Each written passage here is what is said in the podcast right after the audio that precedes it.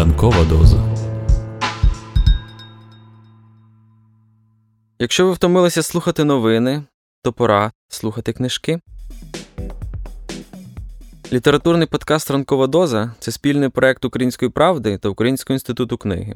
Щоранку, о 8 годині, відомі митці, письменники, політики, блогери та спортсмени розкажуть вам свою улюблену літературну історію. Але будьте обачні, ранкова доза краси викликає залежність.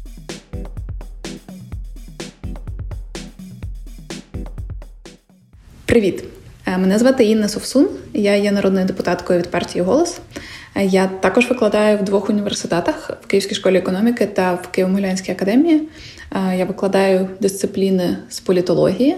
І, власне, книжка, яку я хочу порекомендувати, пов'язана з цією темою. Це є книжка Мішель Обама Становлення або «Becoming» в англійській версії. Чому я наполегливо рекомендую всім прочитати чи прослухати цю книжку? Ця книжка розповідає історію становлення фантастичної жінки. Мішель Обама як людина мене захоплювала дуже давно, через її е, внутрішню стійкість, через те, як, е, якою е, вражаючою першою леді для Сполучених Штатів вона була. Вона достеменно не була в тіні свого чоловіка і стала окремою політичною іконою в Сполучених Штатах. Ця книжка вона значно більш душевна. Вона розповідає власне історію того, як вона стала Мішель Обамою, починаючи від того, як вона була маленькою дівчинкою в бідних околицях Чикаго, до того, як вона стала першою леді. Звичайно, є е, так само великий шмат книги, присвячений власне роботі, її роботі, роботі її чоловіка в Білому домі. Е, але ці, е, власне, цьому присвячена менша частина книжки тому що вона свідомо хотіла показати, що насправді е, будь-яка перша леді, будь-яка інша людина, яка зрештою займає якусь посаду, бо вона е, звідкись е, родом, вона якимось чином стала тим, ким вона стала. І власне історія такого рефлексії з приводу її зростання як людини є фантастично цікавою. Окрім того, вона дуже цікаво пише, розповідає окремі дуже смішні історії, з якимись ти дуже чітко асоціюєш себе. В одній з історій вона розповідає, що Барак Обама схильний набирати на себе величезну кількість роботи, будучи переконаним, що він завжди все встигне. Е, мені, як людині, яка працює в Верховній Раді, викладає, е, виховує сина. В мене теж інколи з'являється така ілюзія, що я можу три пари провести, відсидіти день е, сесійний в парламенті, щоб ввечері встигнути прочитати книжку і перевірити домашні завдання з математики. Це не завжди так. Мішель Обама фантастична, і ця книжка дозволить вам більше про неї дізнатися. Я дуже рекомендую це зробити.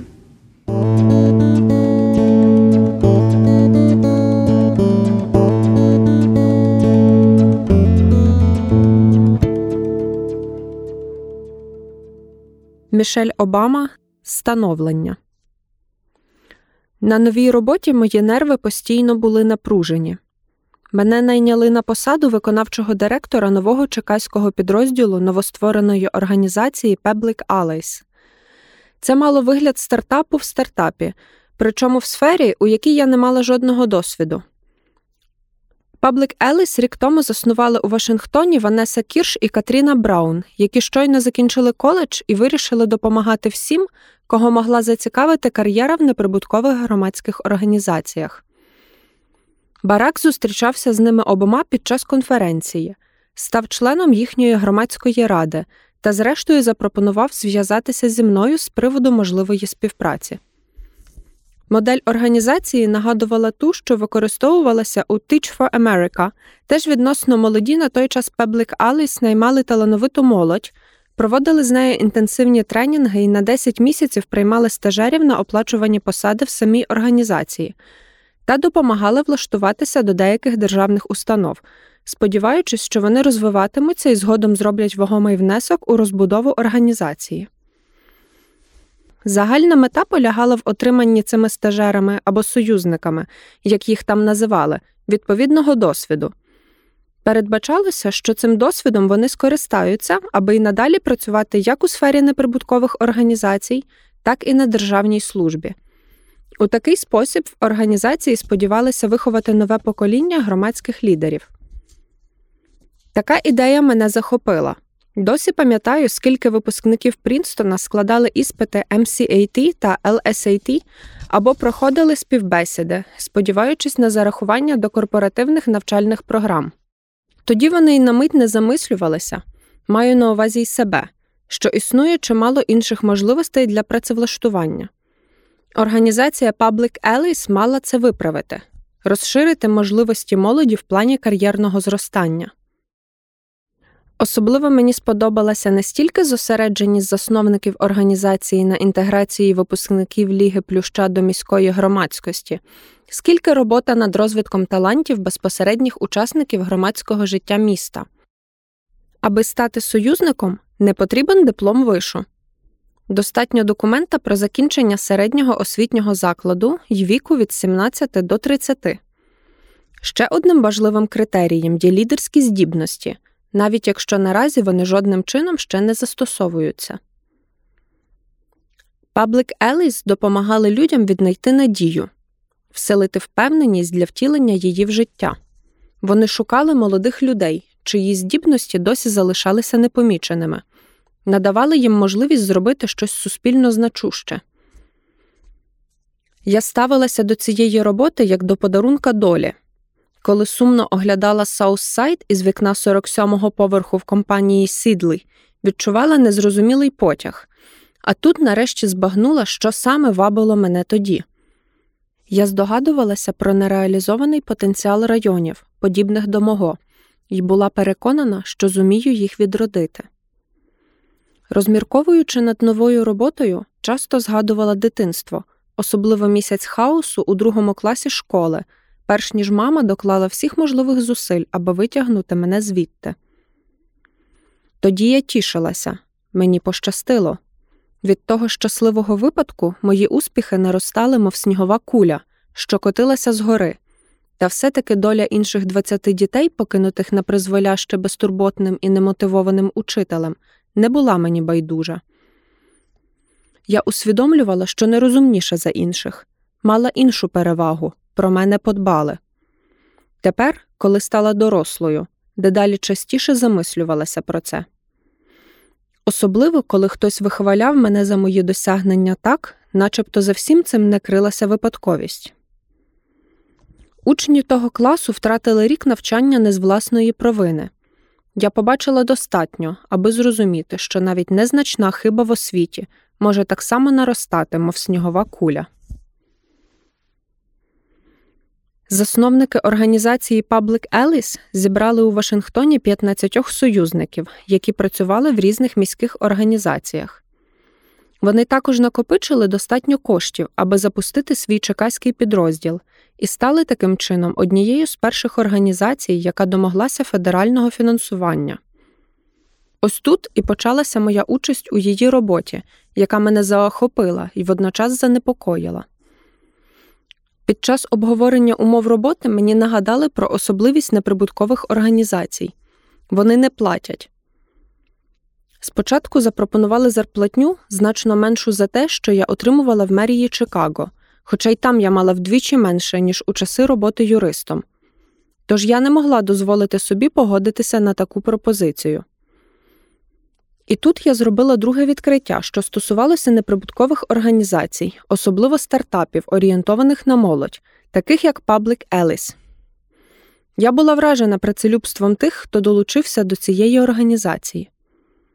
На відміну від мене, вони могли собі дозволити там працювати. Мабуть, їхня безкорисливість базувалася на певних життєвих перевагах. Наприклад, їм не доводилося виплачувати студентський кредит, або вони не переймалися підробітками, бо в майбутньому очікували отримати щось у спадок. Я зрозуміла якщо хочу приєднатися до їхньої команди, мушу ставити власні умови стосовно зарплатні, значно вищої запропоновано в Public Alice. Ось таким простим і був мій погляд на тодішню реальність. Я мусила щомісяця сплачувати по 600 доларів на погашення студентського кредиту, і це окрім інших витрат. А ще я була одружена з чоловіком, який теж мав власний студентський кредит. Очільники організації не могли повірити, що я взяла такий великий кредит на освіту, але все таки зуміли збільшити фінансування та прийняли мої умови. Тож я скористалася слушною нагодою, аби взятися до нової справи. Уперше в житті мала шанс щось побудувати з нуля. Провал чи успіх цілком залежали від моїх зусиль, а не від начальника чи когось іншого. Цілу весну 1993 року я самовіддано працювала над облаштуванням офісу, найняла невеличку команду, аби до осені мати власних союзників. Ми знайшли дешеве офісне приміщення в будівлі на Мічиган Авеню і зуміли отримати вживані стільці та столи як подарунок від корпоративної консалтингової компанії. Саме в той час вона проводила ремонт своїх офісів. Я скористалася практично всіма власними та бараковими зв'язками для пошуку спонсорів і людей, які могли забезпечити довготривалу підтримку нашої організації, а також тих, хто зголосився прийняти когось із наших союзників на рік на державну службу в своїх установах. Валерій Джаред допомогла мені знайти приміщення в мерії та у міському департаменті з охорони здоров'я, де союзники могли працювати над районним проектом з дитячої вакцинації. Барак активізував свою мережу громадських організаторів для забезпечення юридичних підтримки та захисту, а також для надання союзникам додаткових можливостей у навчанні. Деякі партнери Сідлі виписували нам чеки і допомагали знайомитися з серйозними спонсорами. Ми з командою відвідали муніципальні коледжі та деякі великі міські старші школи Чикаго й околиць, стукали в двері помешкань житлового проекту Cabrini Green, влаштовували зустрічі з мешканцями районів, а також досліджували програми співпраці з самотніми матерями, опитували всіх, кого зустрічали. Від священиків та професорів до менеджерів сусіднього Макдоналдс запитували про найбільш обдарованих молодих людей, яких вони знали. У кого з них помітні здібності лідерів? Хто готовий долучитися до ширшої діяльності порівняно з їхніми заняттями на даний момент? Ось таких людей ми були готові запросити до співпраці.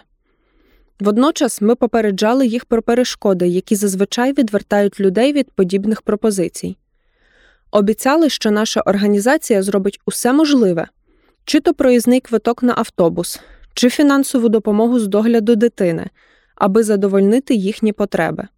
До осені вже зібрали групу з 27 союзників, які працювали в Чикаго, і стажувалися як у міській адміністрації, так і в агенції з надання допомоги латиноамериканській молоді, альтернативній старшій школі в районі Пілсен.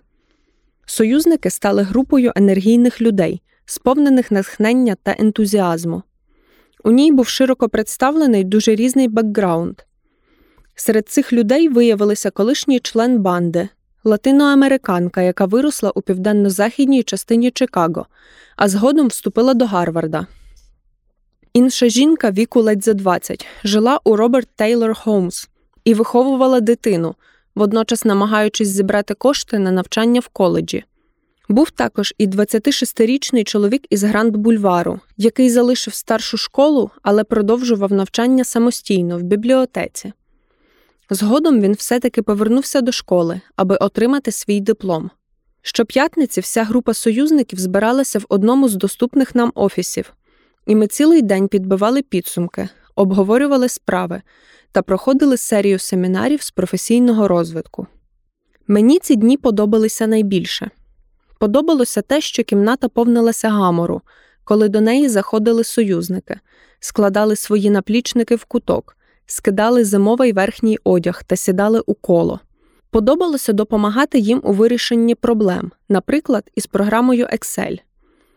Я підказувала, як слід одягатися для роботи в офісі, чи як знайти в собі сміливість і висловити власну думку в середовищі освіченіших та впевненіших у собі людей. Інколи доводилося давати союзникам не надто приємні поради. Коли хтось повідомляв, що союзник запізнюється або недостатньо серйозно ставиться до своїх обов'язків, я говорила, що ми очікуємо від них кращого. Якщо ж хтось із союзників розчаровувався через погано організовані зустрічі з громадськістю або проблеми в спілкуванні, я рекомендувала їм зберігати віру та нагадувала, що вони самі є творцями власного майбутнього. Окрім цього, ми відзначали кожен успішний крок у навчанні й роботі нашої організації. І таких кроків було чимало. Не кожен союзник працював у неприбутковій організації чи в секторі державної служби, і не кожен зумів здолати перепони, обумовлені його приналежністю до менш успішного бекграунду. Але мене вражало те, що багато обраних нами людей із усім цим упоралися. Вони досягли успіху і надовго присвятили себе службі суспільству. Деякі з них стали штатними працівниками із самої організації Public Alice. Дехто вже сьогодні займає посади очільників адміністративних структур та національних неприбуткових організацій. Минуло 25 років після створення Public Alice, проте організація досі набирає силу, має свої підрозділи в Чикаго та у двох десятках інших міст. В ній підготували тисячі випускників по всій країні. Розуміння того, що я відіграла певну невеличку роль у справі, допомогла створити щось гідне, і воно витримало випробування часом, приносить мені найбільше задоволення. Це найкраще, що я зробила за все своє професійне життя. Я пишалася організацією Public Alice, як батьки пишаються своїми дітьми, хоча ця діяльність мене виснажувала. Щоночі я лягала спати з думками про те, що потрібно зробити. Щоранку розплющувала очі з думками про плани на день, на тиждень, на місяць. Після весняного випуску першої групи з 27 союзників ми восени запросили нових уже 40 осіб, і звідтоді група невпинно зростала. Коли озираюся назад, здається, що це була найкраща робота, яку я коли-небудь виконувала. Я чудово почувалася, займаючись цією справою, адже навіть найменша перемога чи то я знайшла гарну роботу для іспаномовних людей, чи допомогла комусь здолати страх перед роботою в невідомому районі. Це були мої власні здобутки. Насправді я вперше в житті робила щось значуще, результат якого бачила відразу це безпосередньо впливало на життя інших. Водночас я не порушувала тісного зв'язку зі своїм містом, зі своєю культурою. Ця робота допомогла мені краще зрозуміти барака як громадського організатора та учасника проекту Project Vote. Його цілком поглинала передвиборча боротьба. Бараку подобався такий вид суперництва він виборював першість, і в подальшому його смаки не змінилися. Це виснажує та водночас дає все, хоч би чого ви бажали. Поки я зосереджено працювала у Public Alice, у барака почався, як він це зазвичай називає, період відносної нудьги та передбачуваності. Він викладав на юридичному факультеті Чекаського університету предмети, пов'язані з юриспруденцією в справах про расизм, і водночас працював у юридичній компанії, але переважно над справами, що стосувалися виборчих прав і дискримінації у працевлаштуванні. Він також досі працював як громадський організатор і провів декілька семінарів із моєю командою Public Alice. Зовні це могло здатися ідеальним способом життя інтелектуала віку під 30 із чіткою громадянською позицією. Не зраджуючи своїх принципів, він відкидав будь-які більш прибуткові й престижні варіанти. Принаймні так здавалося мені. Він мов би, знайшов для себе своєрідний шляхетний баланс. Був юристом, викладачем, плюс організатором, а згодом ще й мав стати автором книги. Після повернення з Балі Барак провів рік над написанням другої частини своєї книги. Знаходив для цього по кілька годин вільних від роботи. Допізна працював у невеличкій кімнаті в задній частині нашого помешкання, яку ми перетворили на кабінет. Це був завалений книгами бункер. Я називала його норою. Іноді заходила до цієї нори, переступаючи стоси паперів, і поки барак працював, сиділа на пуфі навпроти його стільця, дражнила його жартами та сміхом, аби відволікти від якихось надто віддалених розумових мандрівок. Він із гумором сприймав мої візити, однак лише за умови, що я не затримаюся надовго. Я зрозуміла, що така людина, як барак, потребує подібної нори, невеличкого замкненого простору, де може, не відволікаючись, читати й писати. Це був ніби портал до простору його мислення. Здавалося, час, проведений у цій кімнаті, наповнював його енергією. Тому ми завжди створювали певну версію цієї нори в кожному будинку, де жили. Міг стати в пригоді будь-який тихий закапелок чи комірчина. І до сьогодні, коли ми заселяємося в орендований будинок на Гаваях чи на Марта Свін'ярд, барак негайно починає шукати вільну кімнату, яка могла б слугувати йому за нору для відпочинку.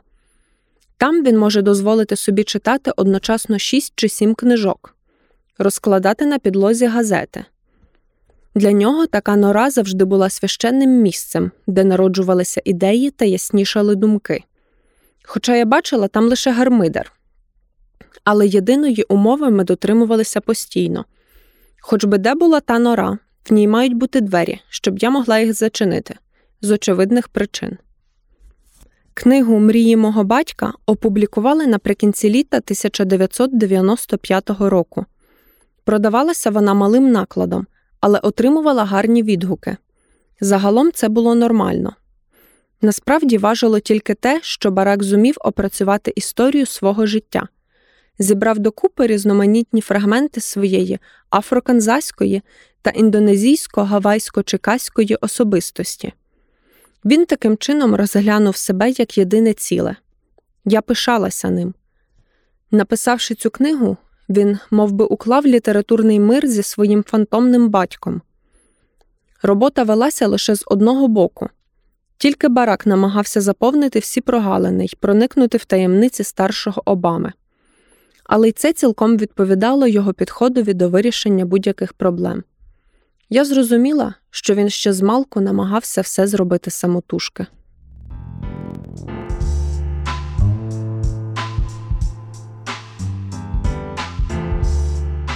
Літературний подкаст Ранкова доза це спільний проект Української правди та Українського інституту книги. Будьте обачні та обережні. Ранкова доза викликає залежність від краси.